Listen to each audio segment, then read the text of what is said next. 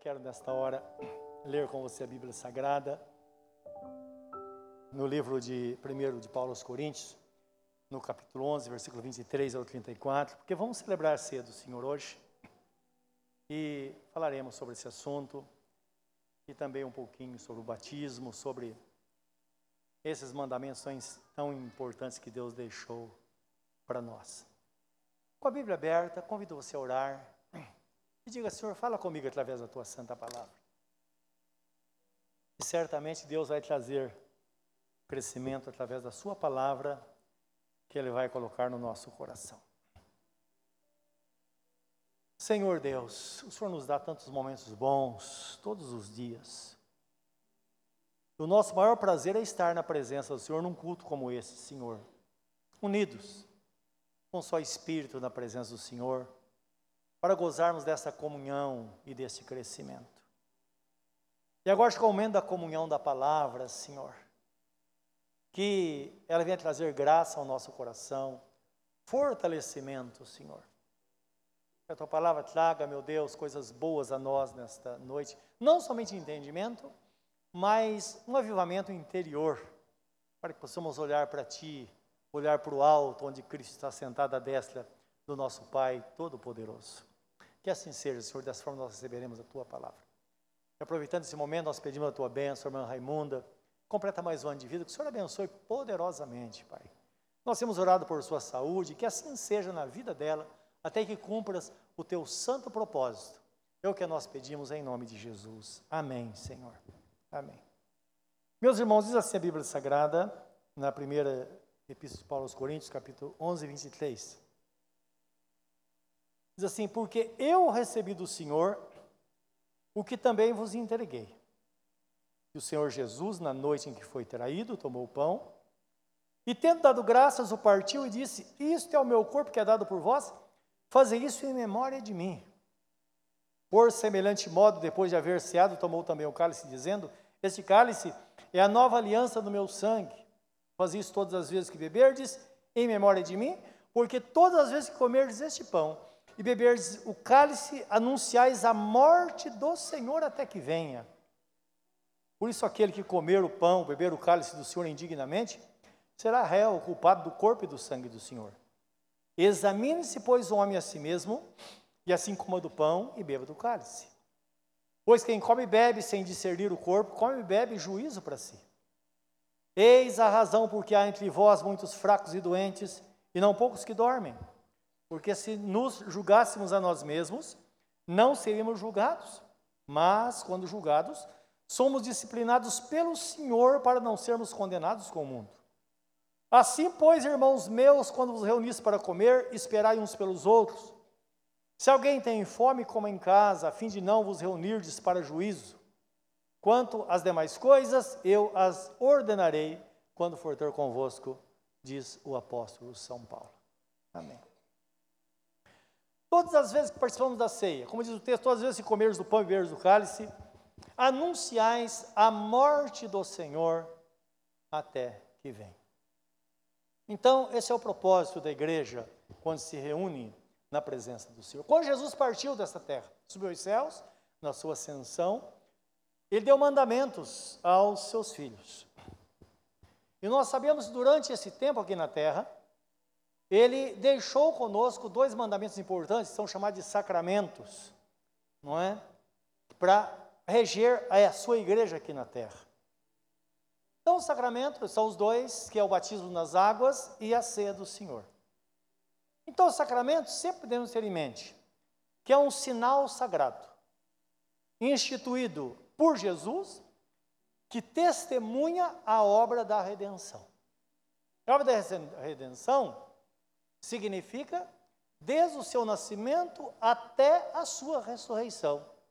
Tudo faz parte a sua encarnação, a sua entrega, seu sofrimento e seu sepultamento, a sua ressurreição e a sua ascensão. Tudo isso faz parte desta obra redentora de nosso Senhor Jesus Cristo. E tanto o batismo quanto a ceia do Senhor tem a ver com essa obra redentora de nosso Senhor Jesus Cristo. Nós bem sabemos que o batismo é um ato solene de iniciação da vida cristã. Tanto é que uma pessoa ela pode passar a vida na igreja. Se um dia ela cismar abandonar a igreja, ela não é tida como uma pessoa desviada. Mas se ela foi batizada após ter crido em Jesus, então agora ela é uma pessoa desviada, como aquela ovelha perdida que se extraviou do aprisco, e o bom pastor deixou as 99 presas no aprisco e foi atrás daquela ovelha perdida.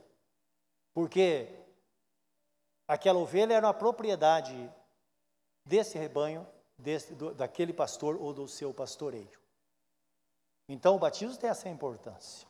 Por isso que Jesus, em Marcos é, capítulo 16, versículo 15, 16 ao 18, ele fala, claro, termina falando das suas promessas, mas ele começa dizendo: Ide por todo mundo, pregai o evangelho a toda criatura, quem crer e for batizado será salvo, e quem não crer será condenado. Precisamos ter isso, isso na nossa consciência. É preciso crer e ser batizado. Tanto a fé em Jesus, a crença, a entrega a Jesus e o batismo fazem parte de uma coisa só: que é a aquisição do reino, o direito de herdar a vida eterna.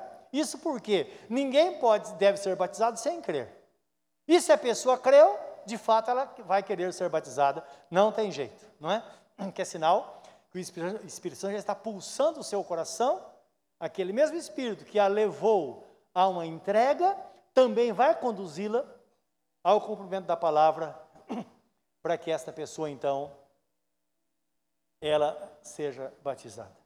Agora, o, o, o batismo, além de marcar essa iniciação, um novo tempo na vida cristã, ele também é um testemunho, um testemunho da morte e do sepultamento e da ressurreição de nosso Senhor Jesus Cristo. Então nós sabemos, quando a pessoa se converte e é batizada, é disso que a Bíblia fala, que se alguém está em Cristo, agora é uma nova criatura, as coisas velhas já passaram, eis que tudo se fez novo. Também com Paulo escreve aos Gálatas, capítulo 3, versículo 26, ou 26 ao 29, ele diz, todos que foram batizados em Cristo foram revestidos do Senhor Jesus. Então está falando de uma proteção completa não é aquele que está ali em ser propriedade, ele tem essa proteção ao ponto dele ser visto agora através de Jesus. Essa é a razão por quê. Uma pessoa que serve a Jesus, ela é distinguida onde ela estiver. Por isso que está escrito em Romanos capítulo 9, capítulo 10, versículo 13, diz assim, que aquele que nele crê, jamais será confundido. E não vai ser mesmo. Porque o inimigo, quando bate os olhos de uma pessoa que está em Cristo, ele sabe que Jesus está nela, ele vê Jesus nessa pessoa. E quando os anjos de Deus, ou Deus olha para esta pessoa, também vê Jesus nela, ou vê ela, vê essa pessoa através de Jesus. É interessante isso, né? Porque a ideia bíblica é essa: Cristo está em nós, nós falamos, maior é aquele que está em nós é aquele que está no mundo, diz o apóstolo João. Nossa, Cristo está em mim. Mas aqui o texto fala que é, é, é visto de uma forma diferente. Nós estamos em Cristo. Dá para entender isso? Então, nós sabemos que a graça do Senhor está sobre nós. Essa é a razão porque Jesus Cristo fala: Eu sou, sou a luz do mundo e aquele que me, que me segue jamais andará em trevas. Outra hora ele diz: Vocês são a luz do mundo.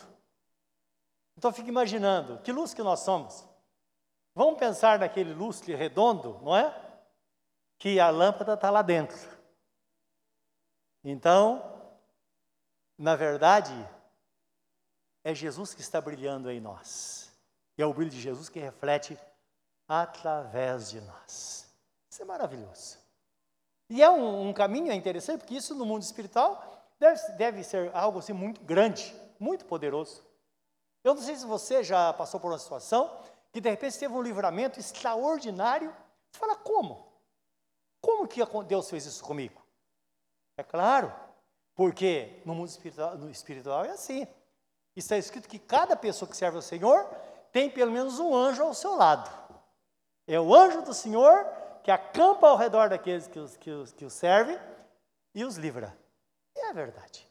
Com seu episódio alguns anos atrás, os mais velhos se lembram disso houve uma, um, um desabamento no, num shopping lá em Osasco.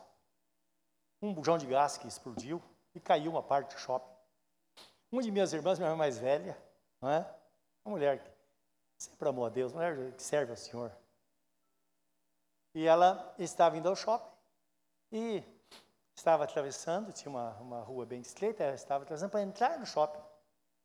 E ela passou por uma banca de jornal e quando estava entrando no shopping, algo veio na mente dela que ela viu alguma coisa escrita num jornal que a chamou atenção, ou alguma imagem.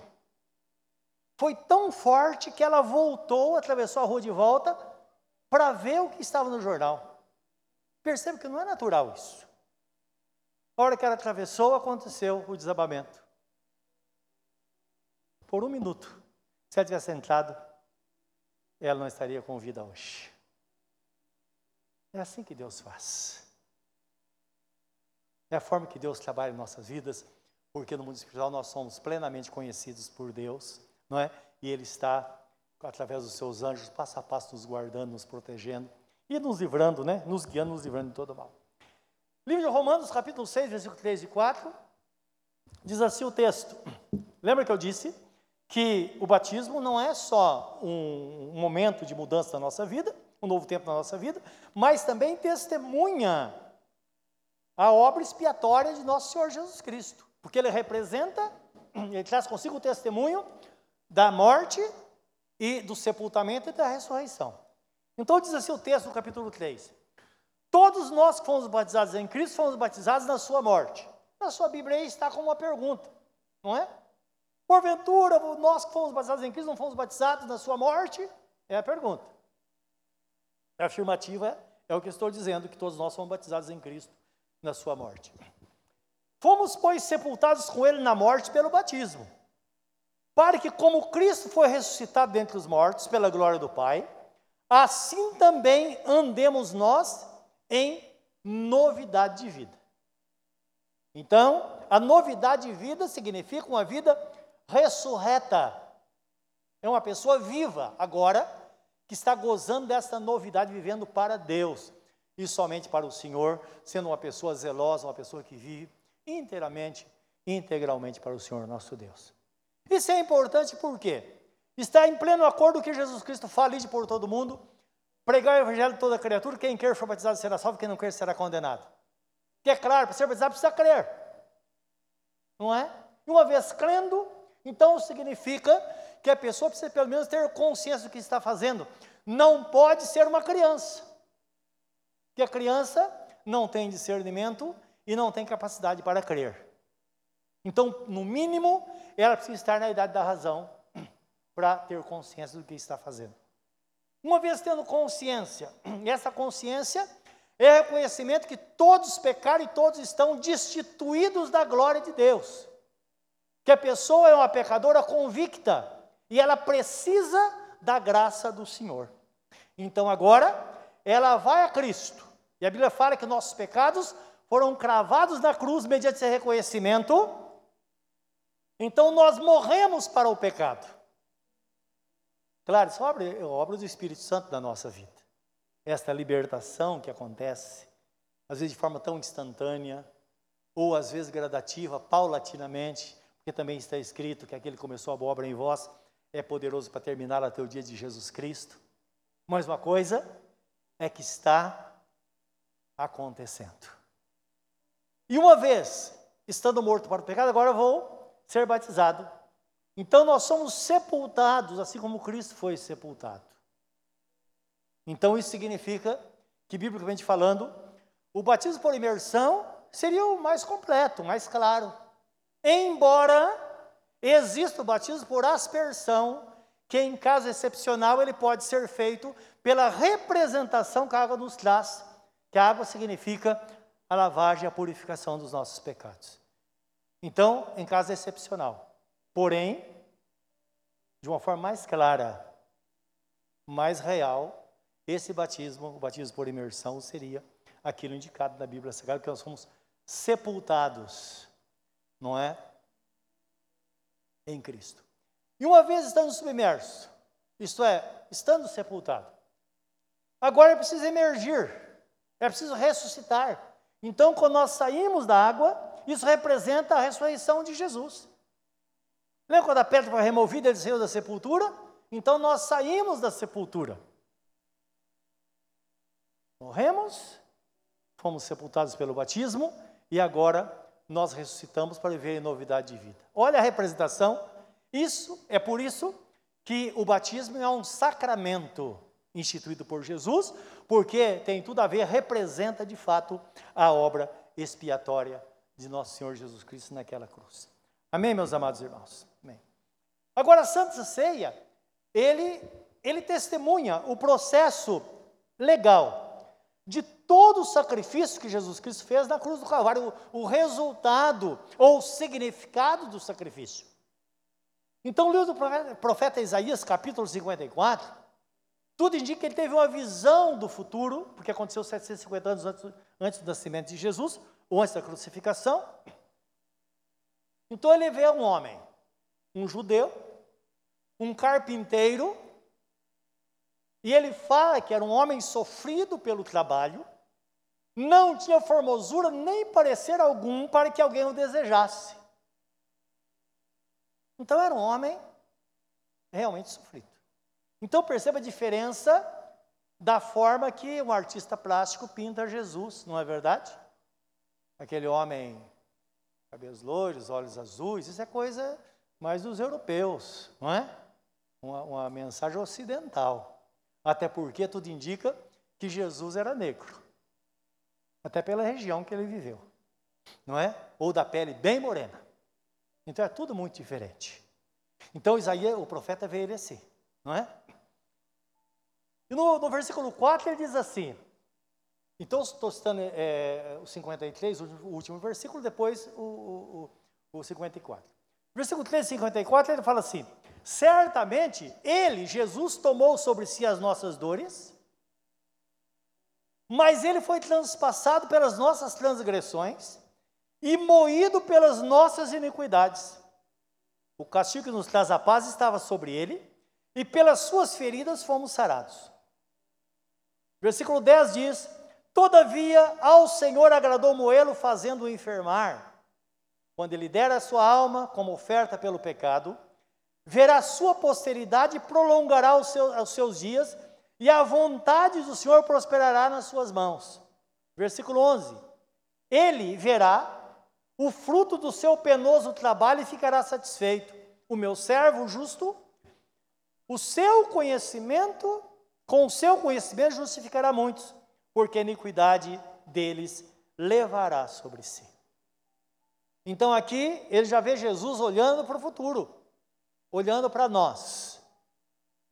E o que nós sabemos que na Bíblia Sagrada nos mostra que a primeira pessoa que de fato ela experimentou esse livramento, que foi trocado, foi tirado dela a morte, dado a vida a esta pessoa, foi é, aquele que foi trocado, que Pilatos trocou por Jesus, Barrabás, não é? Então Barrabás era um salteador, era um assassino, e ele estava preso a ser condenado à morte. E Jesus foi colocado no lugar dele. Então, a tradição bíblica diz que ele se tornou um homem crente daqueles para valer, porque ele reconheceu que de fato ele estava ele estava destinado à morte, mas Jesus deu a vida por ele, para ele que pudesse então ter vida. Cada um de nós, meus irmãos, representamos, ou Barrabás representava cada um de nós. Um dia, lá na cruz, Jesus morreu por mim e por você, para que nele nós pudéssemos ter vida. O que seria de nós se não fosse Jesus? Então, quando ele olha para nós hoje, porque aqui tudo indica que é uma, uma, que um diálogo no céu, não é? Então imagine Deus olhando para Jesus dizendo: Olha, filho, olha aquele pessoal cultuando a nós e exaltando o seu nome. E ele disse: Valeu a pena, pai, valeu a pena. Foi muito difícil, mas valeu a pena, porque ele verá o fruto do seu, do seu penoso trabalho e ficará satisfeito, ou ficaria satisfeito e eu tenho certeza absoluta quando ele olha para nós, ele diz, ele diz, valeu a pena.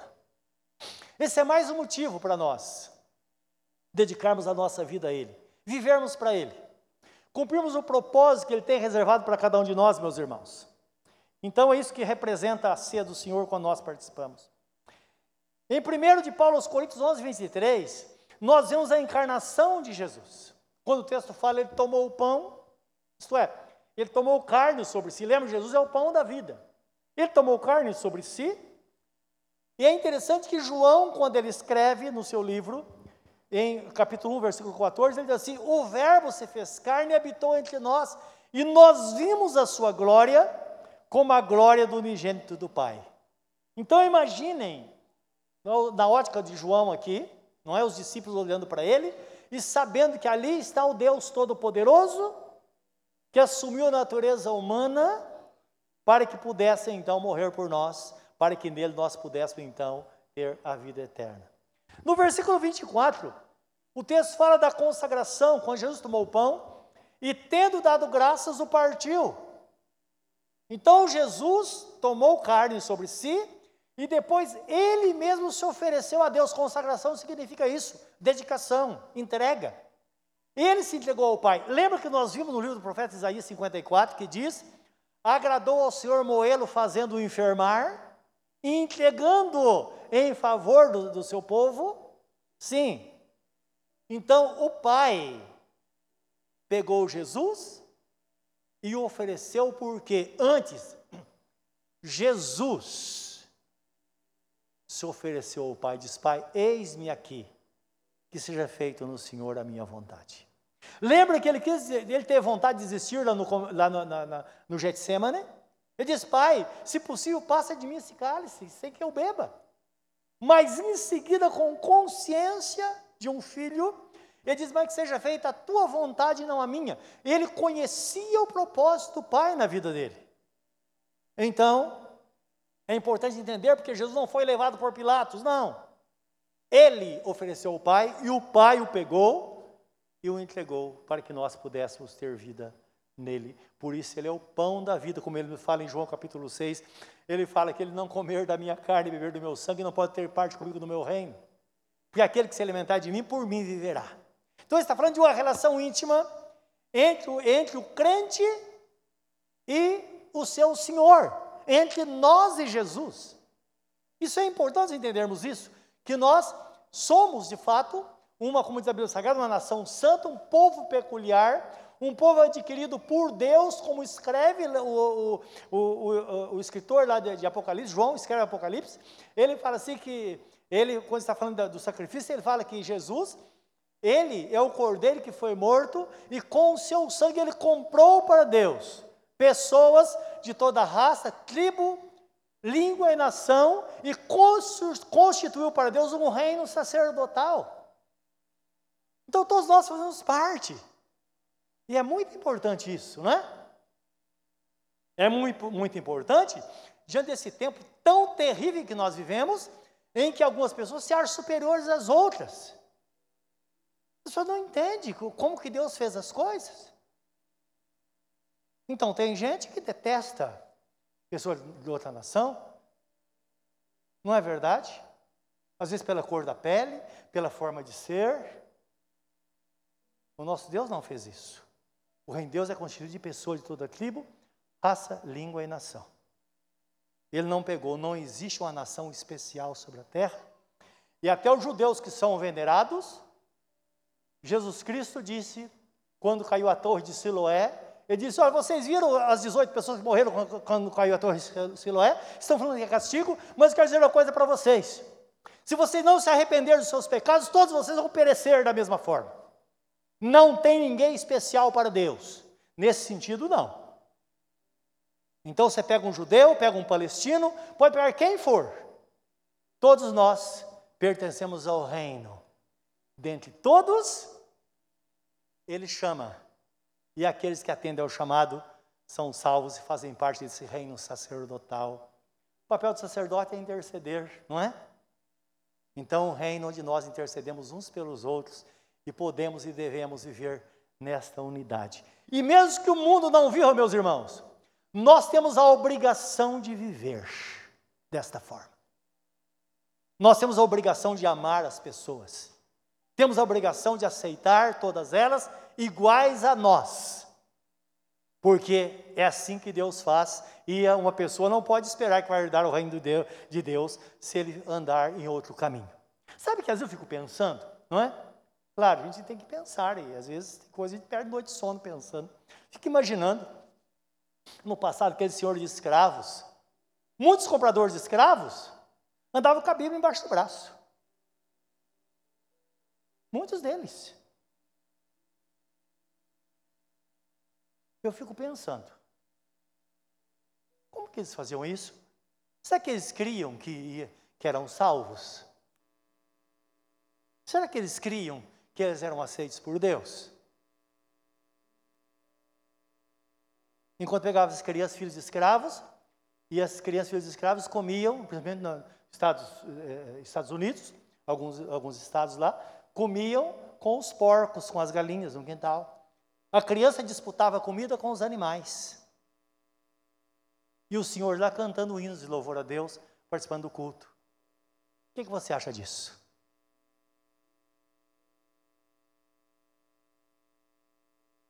Se você fosse Jesus, o que você faria na hora dessa? Mas eu fico pensando em Jesus quando ele lá no templo, ele passou a mão num chicote e desceu o couro em todo mundo. Você não faria o mesmo? Então é de se pensar. Por isso que o apóstolo Paulo escrevendo aos Colossenses, ele fala devemos servir a Deus com inteligência, precisamos pensar, entender como que as coisas funcionam no reino de Deus.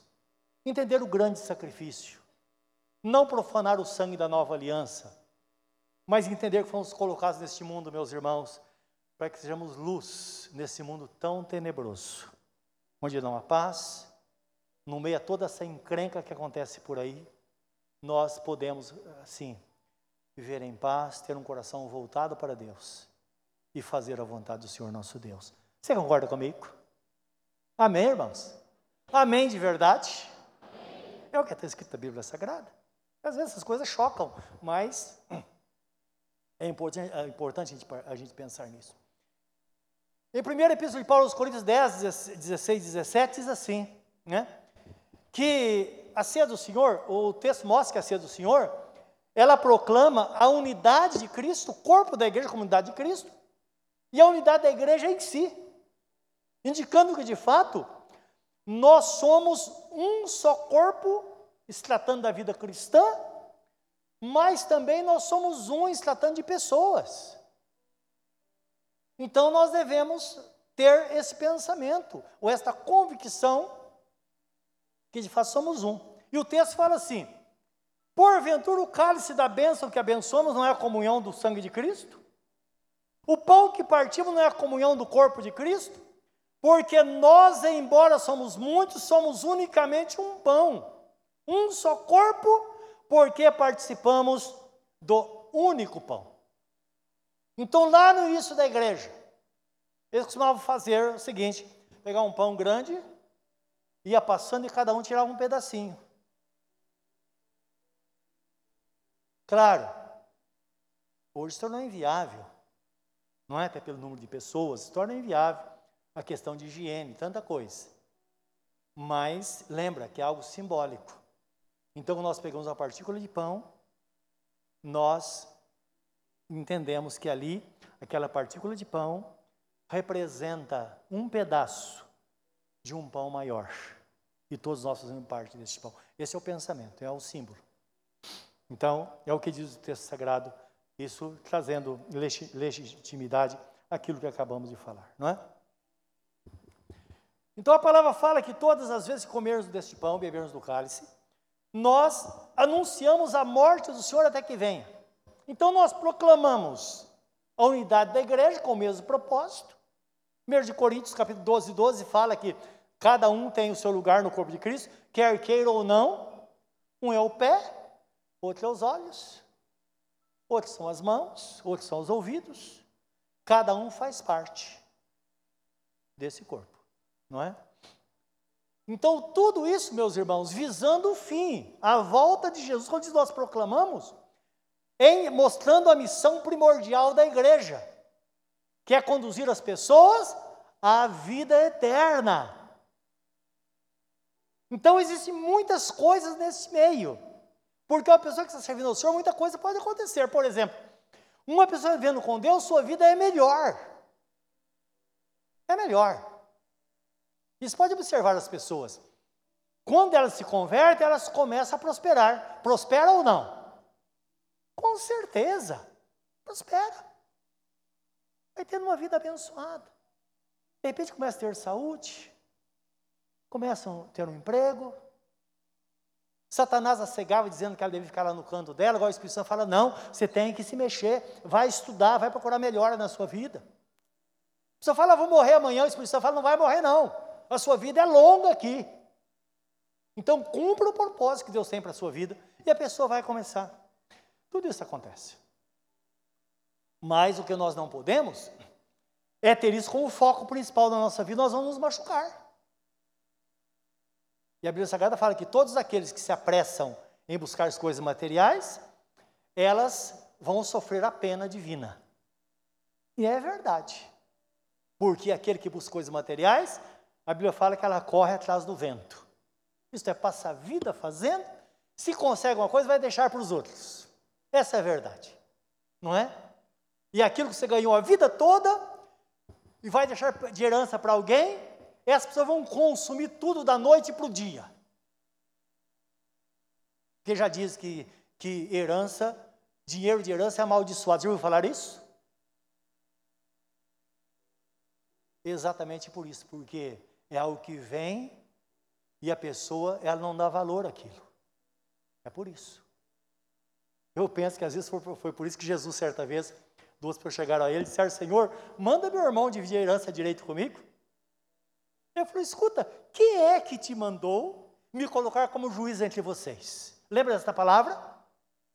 É quando ele fala que a vida de uma pessoa não, não, não é, a vida de uma pessoa não está não consiste naquilo que ela possui. Quando ele, aí ele conta aquela história daquele homem que trabalhou, produziu muito, não é? Ele teve uma grande colheita. Aí ele comprou mais terra, investiu muito mais e começou a ganhar muito dinheiro. De repente, ele teve uma colheita muito grande. E para o judeu, isso era, significava a bênção de Deus sobre ele.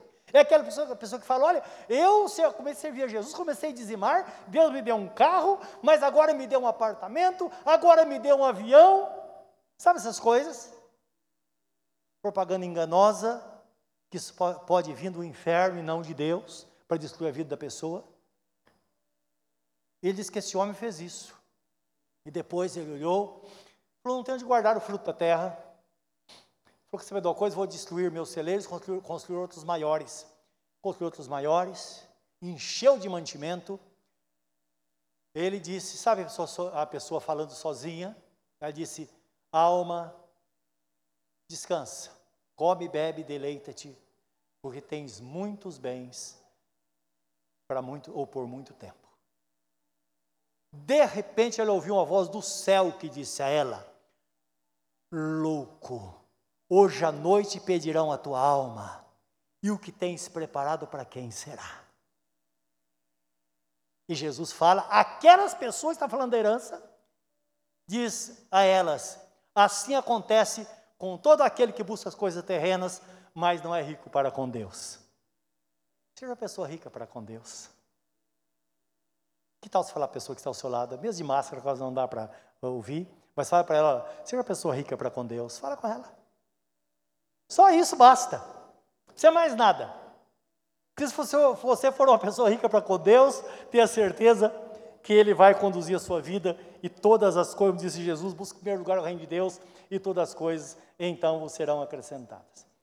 Então, quando nós participamos da ceia do Senhor de forma solene, em memória dele, meus irmãos, nós estamos dizendo que Jesus vai voltar esta pessoa e que ela deve estar preparada, porque certamente isso vai acontecer e pode acontecer a qualquer momento. A Bíblia fala num piscar de olhos.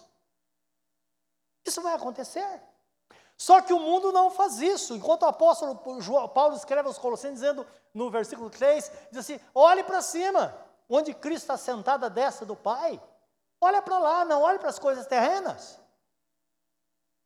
o mundo foca de forma diferente. Nós mesmos estamos vivendo um período de guerra, não é verdade?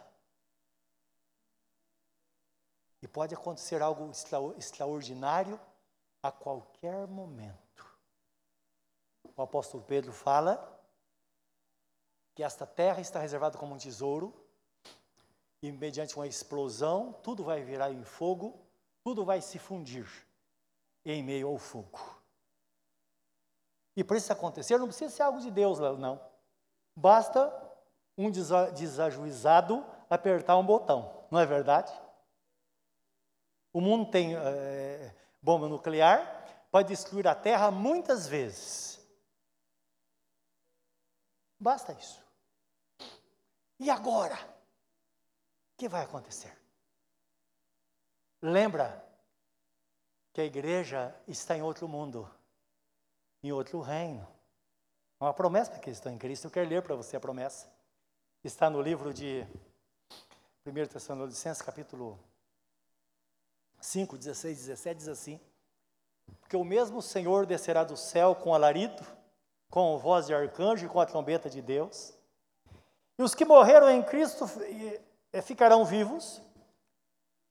Os que, o, o, desculpe, os que morreram em Cristo ressuscitarão, ressuscitarão primeiro. Depois nós, os que, os que ficarmos vivos, seremos arrebatados juntamente com eles nas nuvens, a encontrar o Senhor nos ares, e assim estaremos para sempre com o Senhor. Paulo escrevendo aos Tessalonicenses, ele diz que nós não somos filhos da ira. Você acha que o nosso Deus vai deixar a sua igreja se fundir com o fogo nessa terra? Não.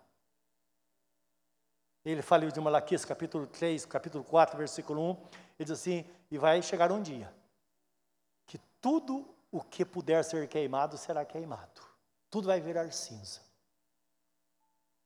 Mas aquele que, aqueles que esperam em mim, aqueles que vivem na minha presença, a eles nascerá o sol da justiça, trazendo salvação sobre as suas asas, e eles saltarão como bezerros soltos da estrebaria.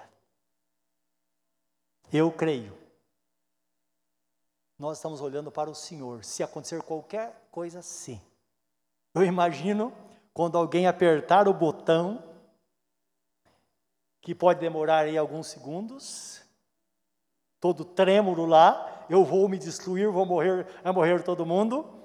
Eu imagino Deus dizendo ao filho: é agora. E ele virá e nos levará para a sua presença, e nós veremos para sempre com ele. Você não crê assim? Eu creio desta forma. Em meio a essa tribulação toda. Meu irmão e minha irmã, não coloque o seu coração nessas coisas.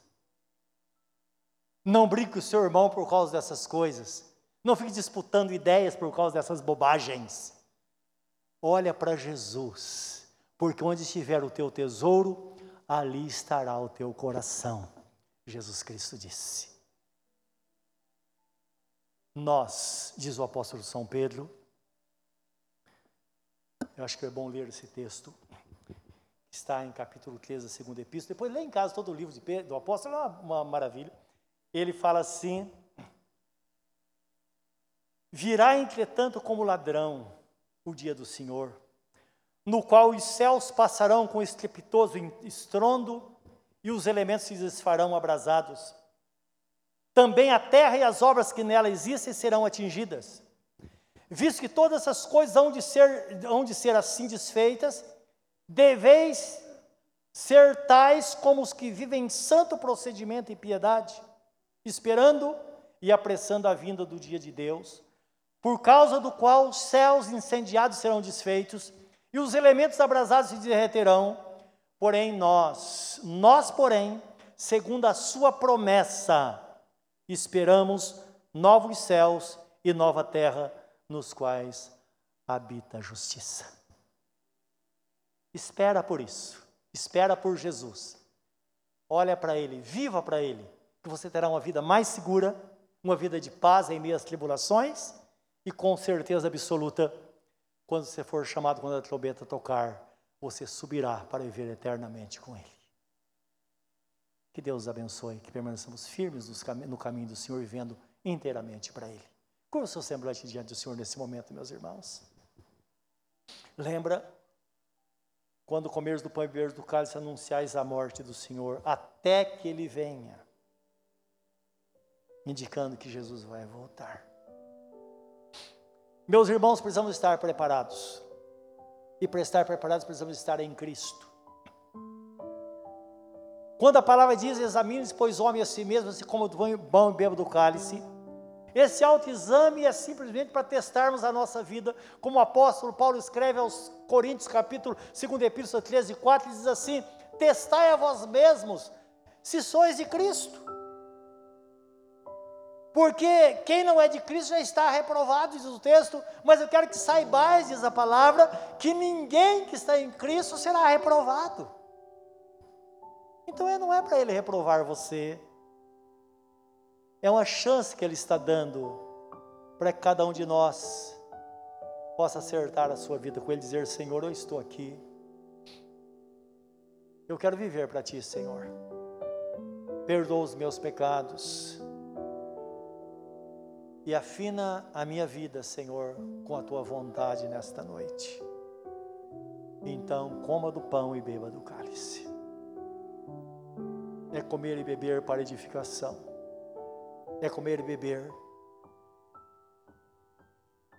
em memória do sacrifício e proclamando a vinda do Senhor. Nesta hora onde você está, fala com Ele.